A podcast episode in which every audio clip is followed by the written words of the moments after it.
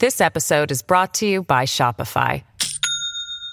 Do you have a point of sale system you can trust, or is it a real POS? You need Shopify for retail. From accepting payments to managing inventory, Shopify POS has everything you need to sell in person. Go to shopify.com/system all lowercase to take your retail business to the next level today. That's shopify.com/system. The arguments are getting louder in Tulsa. This is bull, what we are doing and what we have done to black people in this city forever. This generation deserves better. We had a massacre, and you guys are apologizing for it without reparations. Today, the same mayor who they praised as a hero in black neighborhoods just a few years ago is now being condemned by some of those same voices. I don't take it personally. I'm the CEO of an organization that did not do all it could to try and find these victims for nearly a hundred years. And I would be suspicious of the city too. You see, there are many people here demanding justice, especially after the mayor promised them a real murder investigation into the racial violence that took place here in 1921. And the scientists digging through the earth for clues are finding bodies. Three more remains were discovered at a mass grave at Oaklawn Cemetery. But some people feel they're not doing nearly as well, finding answers. We've been doing this for two or three years now, and you're still angry. And I, I get it. The questions turned a century old last summer. Who killed the families of Black Wall Street? Where did the racists from way back then bury all the proof? And what justice, if any, do the surviving black families deserve today? I'm Steve Osunsami, a senior national correspondent at ABC News, and this is Tulsa's Buried Truth.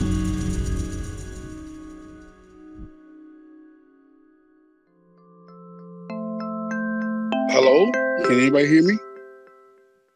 Okay, now I can. Any other time, and this would have been a standing room only meeting in a sweaty city council chamber in downtown Tulsa. I was worrying too. My, I couldn't hear anybody. But this is March of 2022 during the pandemic, and safety measures are still keeping meetings remote. So all eyes are on cell phones and computer screens at home. In this meeting, they're hearing from the team that's been hired to help solve this 100 year old murder mystery. Um, I'm, I'm glad that we are meeting once again, and I'm hoping very much that uh, we will see progress in today's meeting. And on this virtual call are city leaders and forensic investigators, led by Dr. Phoebe Stubblefield. All right. Uh, good afternoon or evening, rather, everyone. So uh, I'm going to. She's an award winning forensic anthropologist who's here from the University of Florida. So we have been excavating, looking for victims of the Tulsa. She's one of the few black women in her field with family who survived the race massacre. And her team made an alarming discovery deep in Tulsa's red dirt. In a mass, unmarked grave, they found the 100 year old remains of 19 people. And it pretty much said to folks, well, here's more proof to add to the pile that the Tulsa Race Massacre really did happen, and that someone tried to hide the bodies.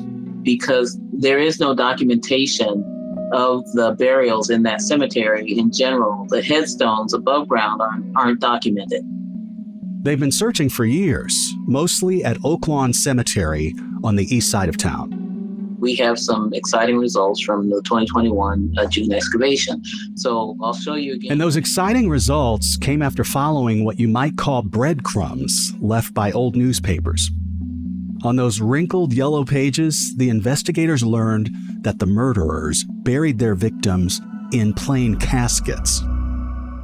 The Tulsa Daily World, for example, June 3, 1921. They write about, quote, 13 other Negroes who were buried separately and in plain caskets.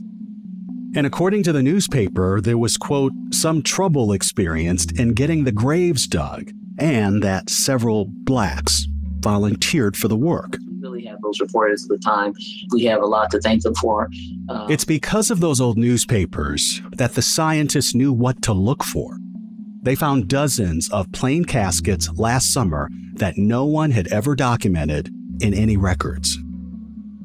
She explains that they recovered the 19 bodies from inside those coffins. And after studying the structure of the skulls, they believe that they were all African American. Five of them were children, eight were men, six were women, and one of those women came with a heartbreaking discovery. There was a unique one where the uh, lady in burial four, uh, she had a near-term pregnancy. Notice I didn't say that she died in childbirth because that's that was not indicated, just that she was pregnant at the time of death.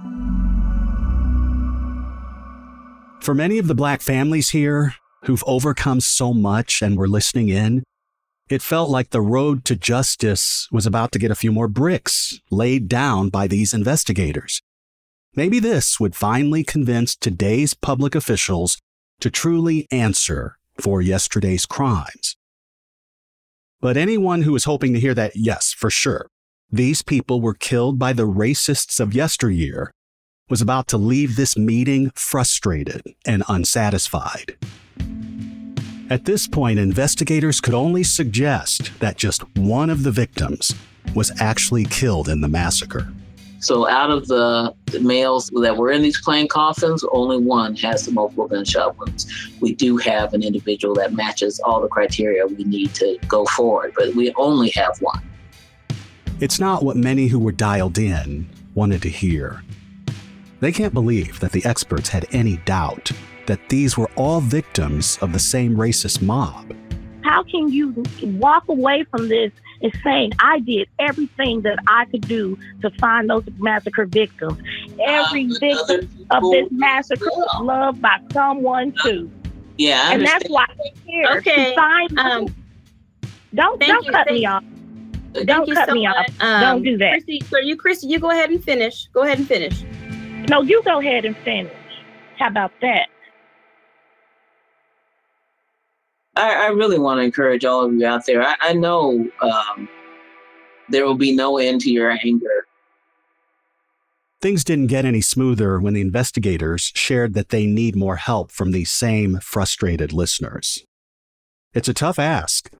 They're encouraging black families here to give them DNA samples to compare with samples from the bodies they found. And their plan is to send those samples to a lab in Utah that specializes in solving old murders. If you have an interest or suspicion of relationship to these remains, please consider engaging with uh, our, our process of requiring family reference samples. But the families don't really trust the scientists because of the decades of getting nowhere with authorities. The black families of Tulsa have been hoping for more, for fairness, and for justice for a mighty long time. For someone to pay for the homes and businesses that they had to build again. For anyone to find the victims who they were never allowed to bury with dignity and grace. This roller coaster ride of trust dates back to when black families first got here in the late 1800s. Black Wall Street, as they called it, was like a diamond created by the ugly pressures of America's racism. If you were black at the time and needed a dress or shoes or even a loaf of bread, you could buy them here. You didn't have to risk your life walking through white neighborhoods and buying those things in white owned stores. It was the pride and joy of black America. But it was also the envy of many white neighbors who lived on the other side of the railroad tracks that cut Tulsa in two. Black Wall Street was an economy unto itself. It wasn't unusual here for a black neighbor to live better than a white one. And that was a problem. Historians say that the white resentment turned violent on the last weekend of May of 1921 days because she was just. In this old recording, a former mayor of Tulsa says he could only watch as neighbors he knew were dragging black victims through the streets. And uh, we saw a man uh, with a rope around his neck dragged behind a car going down First Street. It was a terrible thing. There was many, many people killed, many black people killed. A state investigation put the number killed as high as 300, and more than 1,200 homes were burned to the ground. It's our pleasure to welcome you to Tulsa, where the local time is. Fast forward 100 years to the day, and I'm on a plane traveling again to Black Wall Street on Memorial Day weekend in 2021. After decades of people here trying to convince the whole world that the massacre really happened, it now feels like everyone is here in Tulsa to catch up with the story. The last few years have brought a cultural shift. The history of the Tulsa massacre went from a tragedy that was poorly told to the storyline of popular films and television series. On this Memorial Day weekend, there are news cameras on every corner. The hotels, the streets, and the sidewalks are filled with people. It almost feels like a celebration. You can see, smell, and hear the money. But what's not as clear to the eye and ear is this tension that's underneath. That's the sound of the new $20 million History Center that they were still building at the time. It sits right in the heart of the neighborhood, and corporate sponsors are paying the bills. They're planning a dedication here at the end of the weekend, and there are more dollars behind a big event Monday night at a baseball field nearby, where musician John Legend is scheduled to sing his Oscar winning song.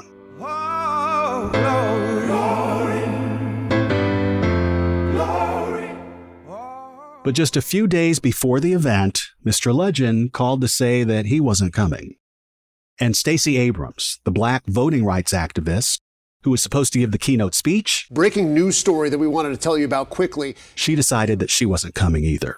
The Tulsa Race Massacre Centennial Commission says Monday's highly anticipated event has been canceled. And the release Something was going on behind the scenes. This is due to unexpected circumstances with entertainers and speakers. The commission says they- Fred Jones is one of the black organizers who put a lot of energy into this.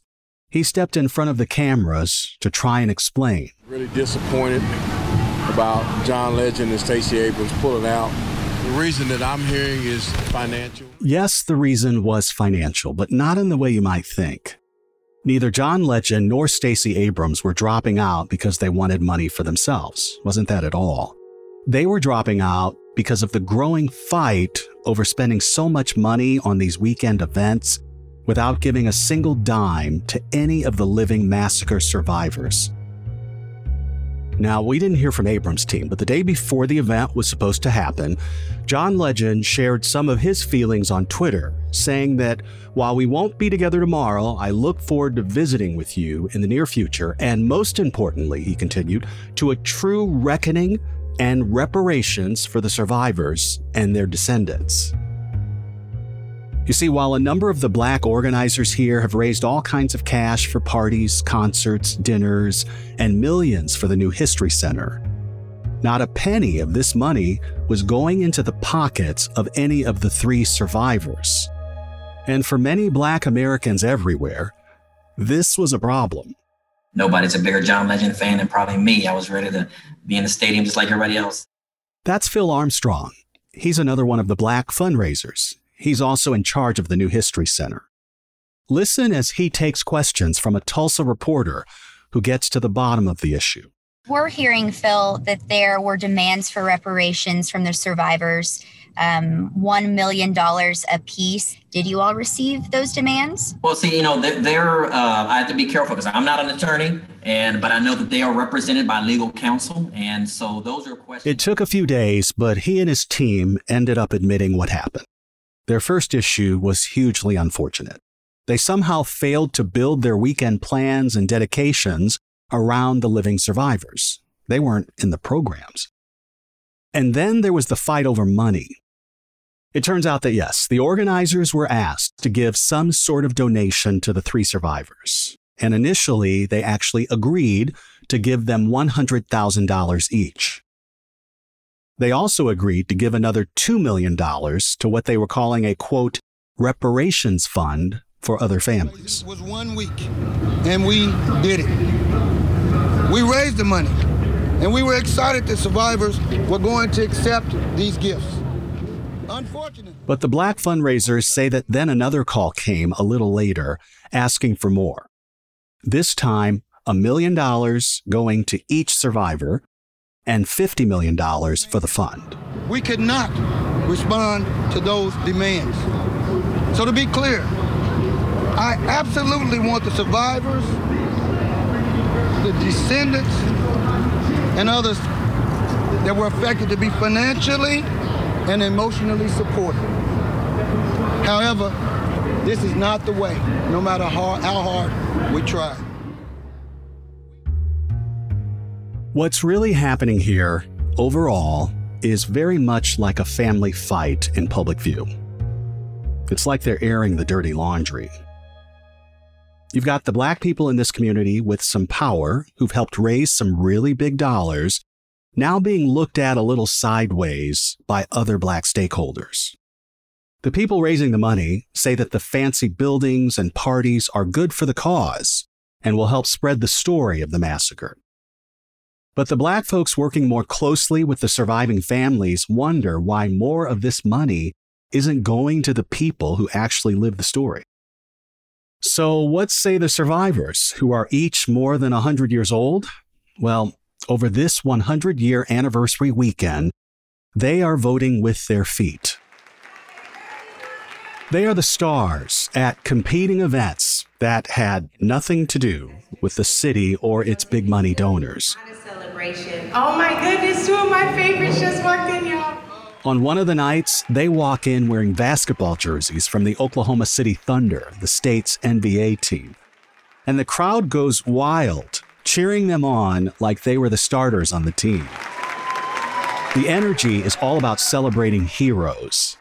And this is all happening at the same time as an emotional meeting downtown at City Hall. I walk in the building. My producers and I wait in long lines to pass through metal detectors and then find seats in the crowded room. And my goodness, it's steaming hot in here. There's a lot at stake and an important vote. Please quiet down. We're going to get started again. This is the evening the city council could decide to pass a resolution where Tulsa officially apologizes for the race massacre a hundred years later. And the city leaders might even agree to consider whether the victims of the massacre need to be paid. You can make the right choice right now. You can stand on the right side of history. Have the courage to make the morally right decision. That is all we're asking. It's one person after another stepping up to the mic demanding that the city make amends. This is bull what we are doing and what we have done to black people in this city forever. So many of them have words for Tulsa's mayor, someone I've mentioned a few times already. But in Tulsa, the city council works independently from the mayor, so he isn't in the room to hear. And you know, some of the most passionate speakers are white. One of the things I keep hearing the mayor say is that this generation of Tulsans doesn't need to be penalized for the other the past sins. Let me be very clear. This is not a penalty for me. I would pay whatever I need to pay. We come together as Tulsans when there's tornadoes. We come together as Tulsans when there's floods. And I've heard the mayor say these very same things. So I'm using his words. It's never too late to do the right thing. I've heard him say it. A few minutes later, Are you ready for a motion? Councilor Dr. Wright? Yes. Councilor Lakin? Yes. Councilor Fowler? Yes. the vote is unanimous. Cue? Yes. Councilor Patrick? Yes. Councilor McKee? Yes. The city lawyer immediately steps up and points out that for now, this is just an apology and didn't mean the city would be paying anyone anything. And there's all this talk about the mayor. Many of them feel he is standing in the way of cash payments to the victims and the surviving families. His name was still on the lips of people as the meeting ended and as they were walking out the door.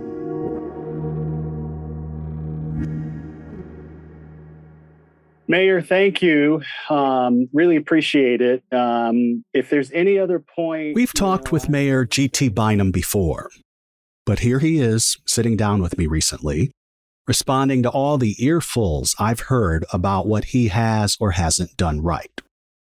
We spoke just a few weeks after that report in March of 2022 on the bodies that investigators couldn't connect to the 1921 massacre, the report that frustrated so many in anything important that you do, uh, you're going to be subject to criticism. And it must be said, this is a white mayor who was widely celebrated by black Americans here just a few years ago. You see, he ordered the search for the missing bodies, even when many here in Tulsa felt it was a waste of time and money. He now says he knows that many black families feel that he too has let them down. But he told me he doesn't take it personally. The most important thing is that we find our fellow Tulsans who were murdered in the 1921 Tulsa Race Massacre. For me, uh, I have confidence that if we can just find these folks, that the criticism will be a thing of the past. And then on the other side, I've got people saying, wow, you're spending how many hundreds of thousands of dollars on this investigation when my streets are in bad shape and we don't have enough cops on the street you've been getting grief from white families, it sounds like. Oh, yeah. Yeah, no. Uh, yep. Uh, accosted in a restaurant with my kids one time uh, by a lady who said, You're trying to make all the white people who lived in Tulsa in 1921 look bad. And I said, My family were white people who lived in Tulsa in 1921. I'm not trying to make them look bad. Uh, but if your family were murdered, wouldn't you want to know what happened to them? As you can hear, he's not afraid at all to call what happened here a mass murder with victims who need justice. And he says that delivering this justice is the most basic thing his city should do. But he still feels strongly that today's taxpayers shouldn't have to pay anyone for yesterday's crimes. I want to be crystal clear because it's it's a really important nuance in this. I am not opposed right. to cash payments to descendants and the victims.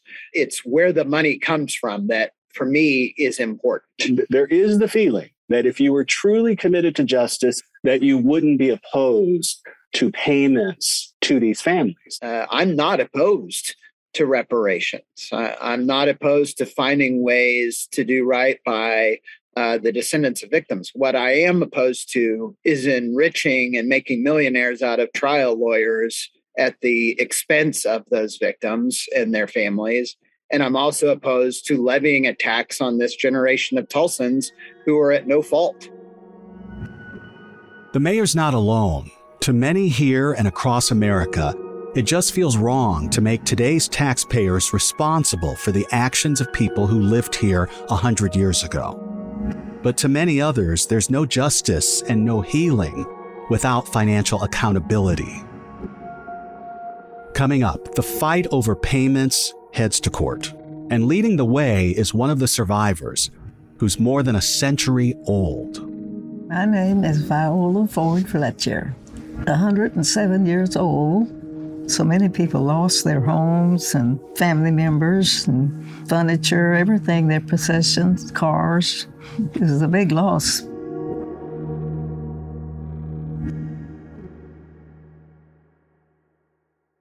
This show is sponsored by BetterHelp.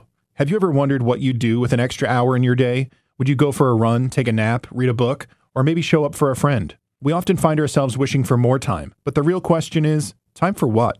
If time was unlimited, how would you use it? The key to squeezing that special thing into your schedule is knowing what's truly important to you and making it a priority. That's where therapy comes in. It's not just about dealing with problems, it's about finding what matters to you so you can do more of it. If you've tried therapy, you know how beneficial it can be. Therapy isn't just for those who've experienced major trauma. It's a tool for learning positive coping skills, setting boundaries, and empowering yourself to be the best version of you. And if you're thinking of starting therapy, why not give BetterHelp a try? It's entirely online, designed to be convenient, flexible, and suited to your schedule. Just fill out a brief questionnaire and get matched with a licensed therapist. And the best part? You can switch therapists at any time at no additional charge. So, whether it's finding that extra hour for yourself or embarking on a journey of self discovery, therapy can be a game changer. Take the first step with BetterHelp and make your mental health a priority. Learn to make time for what makes you happy with BetterHelp. Visit betterhelp.com slash reclaimed to get 10% off your first month. Again, that's betterhelp, H-E-L-P dot com slash reclaimed. Passion, drive, and patience, the formula for winning championships, is also what keeps your ride or die alive. eBay Motors has everything you need to maintain your vehicle and level it up to peak performance. Superchargers, roof racks, exhaust kits, LED headlights, and more. Whether you're into speed, power, or style, eBay Motors has you covered. With over 122 million parts for your number one ride or die, you'll always find exactly what you're looking for. And with eBay Guaranteed Fit, your part is guaranteed to fit your ride every time or your money back. Because with eBay Motors, you're burning rubber, not cash. With all the parts you need and the prices you want, it's easy to make your car the MVP and bring home huge wins. Keep your ride or die alive at ebaymotors.com. Eligible items only, exclusions apply. This episode is brought to you by Shopify. Do you have a point of sale system you can trust, or is it a real POS? You need Shopify for retail. From accepting payments to managing inventory, Shopify POS has everything you need to sell in person. Go to shopify.com slash system, all lowercase, to take your retail business to the next level today. That's shopify.com With great love and respect, they call her Mother Fletcher. She's the oldest living survivor of the Tulsa Race Massacre. When you hear people question, why should someone today pay for the sins of their fathers?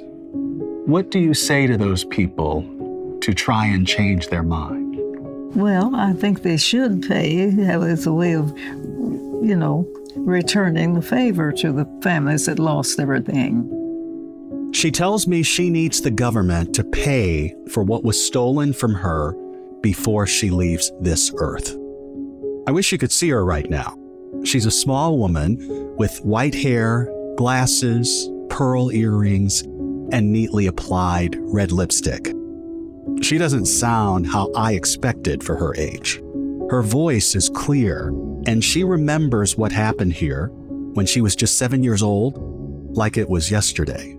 It happened that night when we was aroused by the parents. What was going on? All the shooting and killing and fires and airplanes, people screaming, people lying on the streets bleeding. Someone came to the neighborhood saying that all the black people should get out of town, that the white people was killing everyone. You remember someone coming and and and you know basically telling you to yes, run. yes, yes, yes. yeah, yes. We all was on the run after we heard that report. Yes. Everybody was running, trying to escape, you know, because the houses was on fire. You had to leave the burning house. And so you, it's just trying to get away, I guess, for safety. She told us something we've heard before in other stories of survival how she stayed alive by hiding in a chicken coop until it was safe to find her family. Where did you go? We went to some town, uh, Claremore, it was called. The town of Claremore is at least a 10 hour walk from Tulsa. And when her family left, she says their home was still standing. But the fires destroyed it all after the mob took everything inside. She tells me that even now, she still loses sleep at night. We still uh, have fear. To this day? Yes, yes, sir. You're still afraid? Yes, oh, sure. Sleeping at night and the thoughts stay with you all the time. Really? Yeah, oh, yes. That someone might come to your door? Yep. Mm-hmm. It sounds like it's the trauma. It is, yes. Has never ended for you. Mm-hmm. It's hard to imagine being 107 years old and still having this nightmare. And she shared her feelings with President Biden when he came to Tulsa the weekend of the 100 year memorial. Mother Fletcher, did you get to talk to the president yesterday? Yes. Did you tell him anything? Well, the same thing. We've, we've been repeating the same things over, you know. That's what we're here for, is to make the plea for the same thing that well, we should be reimbursed of our loss. And now, I introduce to you President Joe Biden. It was a watershed moment in American history when the American president flew to Tulsa to acknowledge the history here. He spoke in a packed auditorium with Secret Service agents watching the doors and two of the living survivors in the front row closely watching the president. Hell was unleashed. Literal hell was unleashed.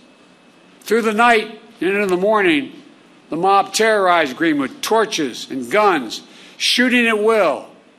A mob tied a black man by the waist. The survivors and their families were pleased with a number of promises from the president like investing $5 billion into historically black colleges and universities, and increasing the number of federal contracts awarded to black businesses. We must find the courage to change the things we know we can change. But it sure felt to some people listening that the president was avoiding a controversial word the word reparations.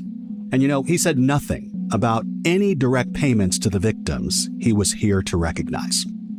The black families who've been fighting for justice all these years say they were feeling let down once again. The very next day, they held a news conference to talk about an ongoing lawsuit they filed against the government. They want reparations now and are suing for potentially hundreds of millions of dollars that would go to the survivors and any black family who can trace their roots to Black Wall Street.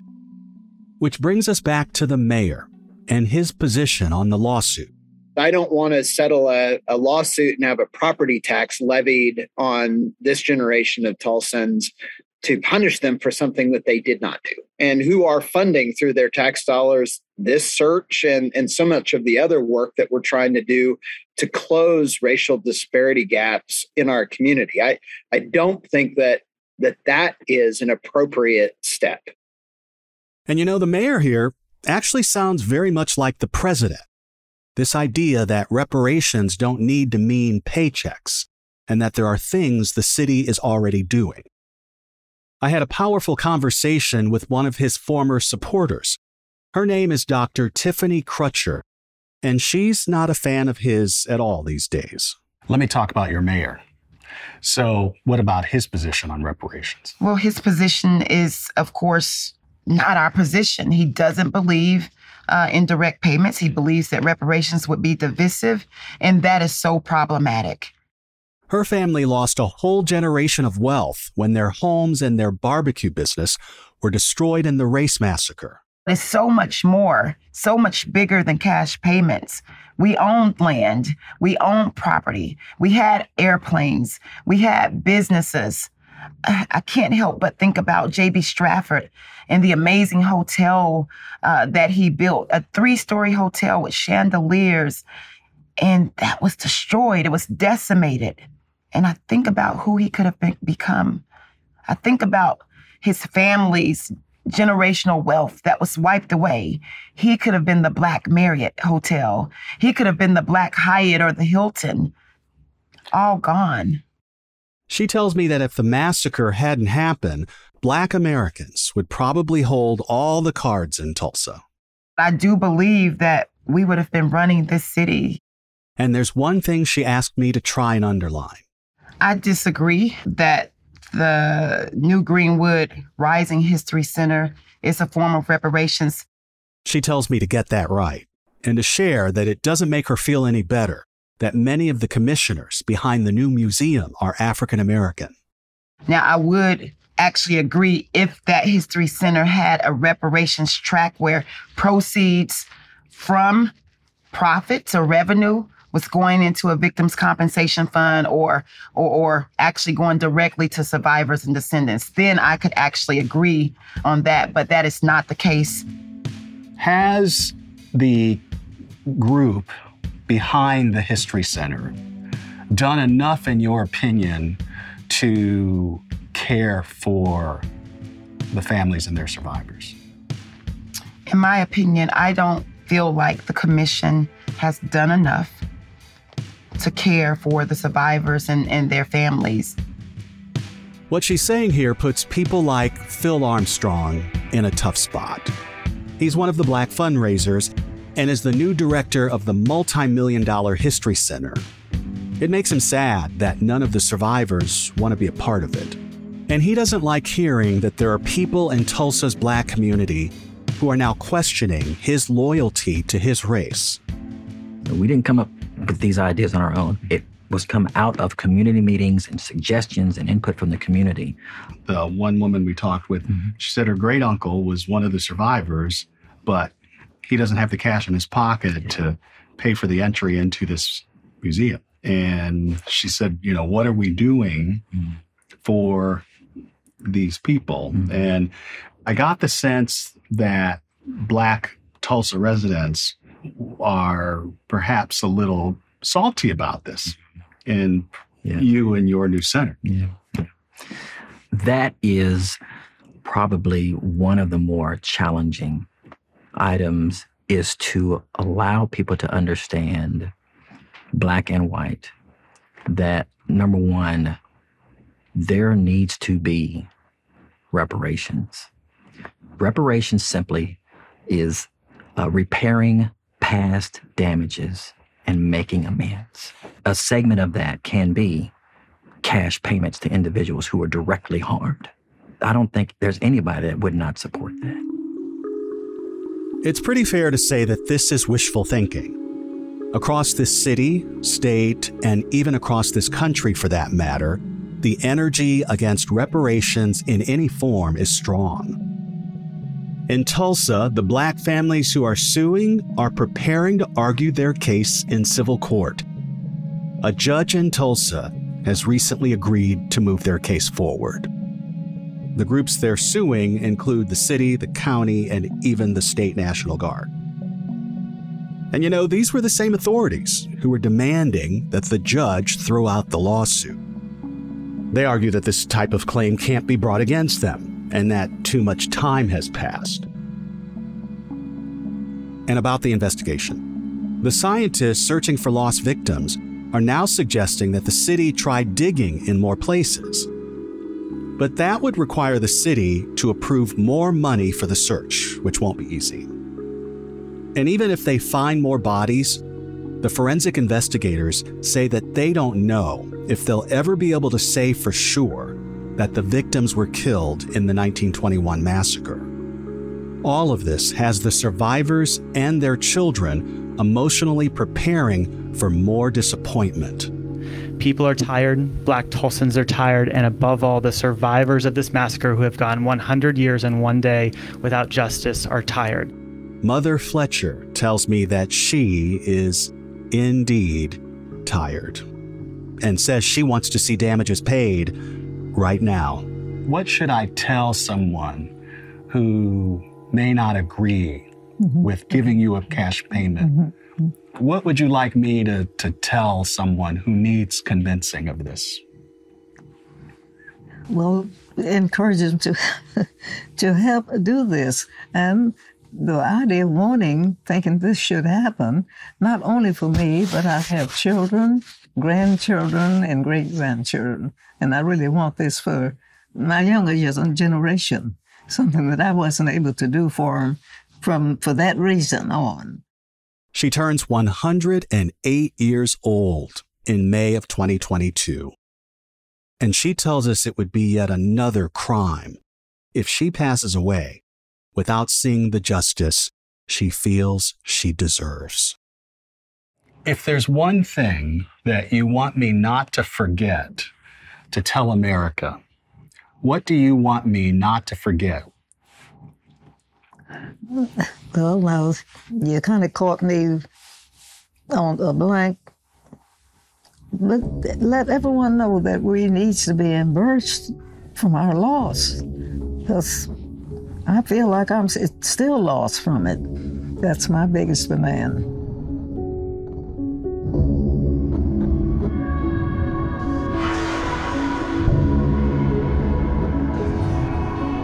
Tulsa's Buried Truth is a production of ABC Audio and the ABC News Investigative Unit. Written by me, Steve Osunsami. Reported by investigative producers Tanya Simpson and Jenny Wagnon Courts. Produced by Susie Liu, Alexandra Myers, and Carrie Ann Thomas. Music and mixing by Evan Viola. Our executive producers are Cindy Galley and Liz Alessi. Special thanks to Josh Cohan, Michael Kreisel, and Josh Hoyas. Audio histories provided by the Tulsa Historical Society and Museum and Kevin Ross. Some sound effects were used to recreate historical scenes. If you haven't already, follow this podcast and let us know what you think with a rating and a review.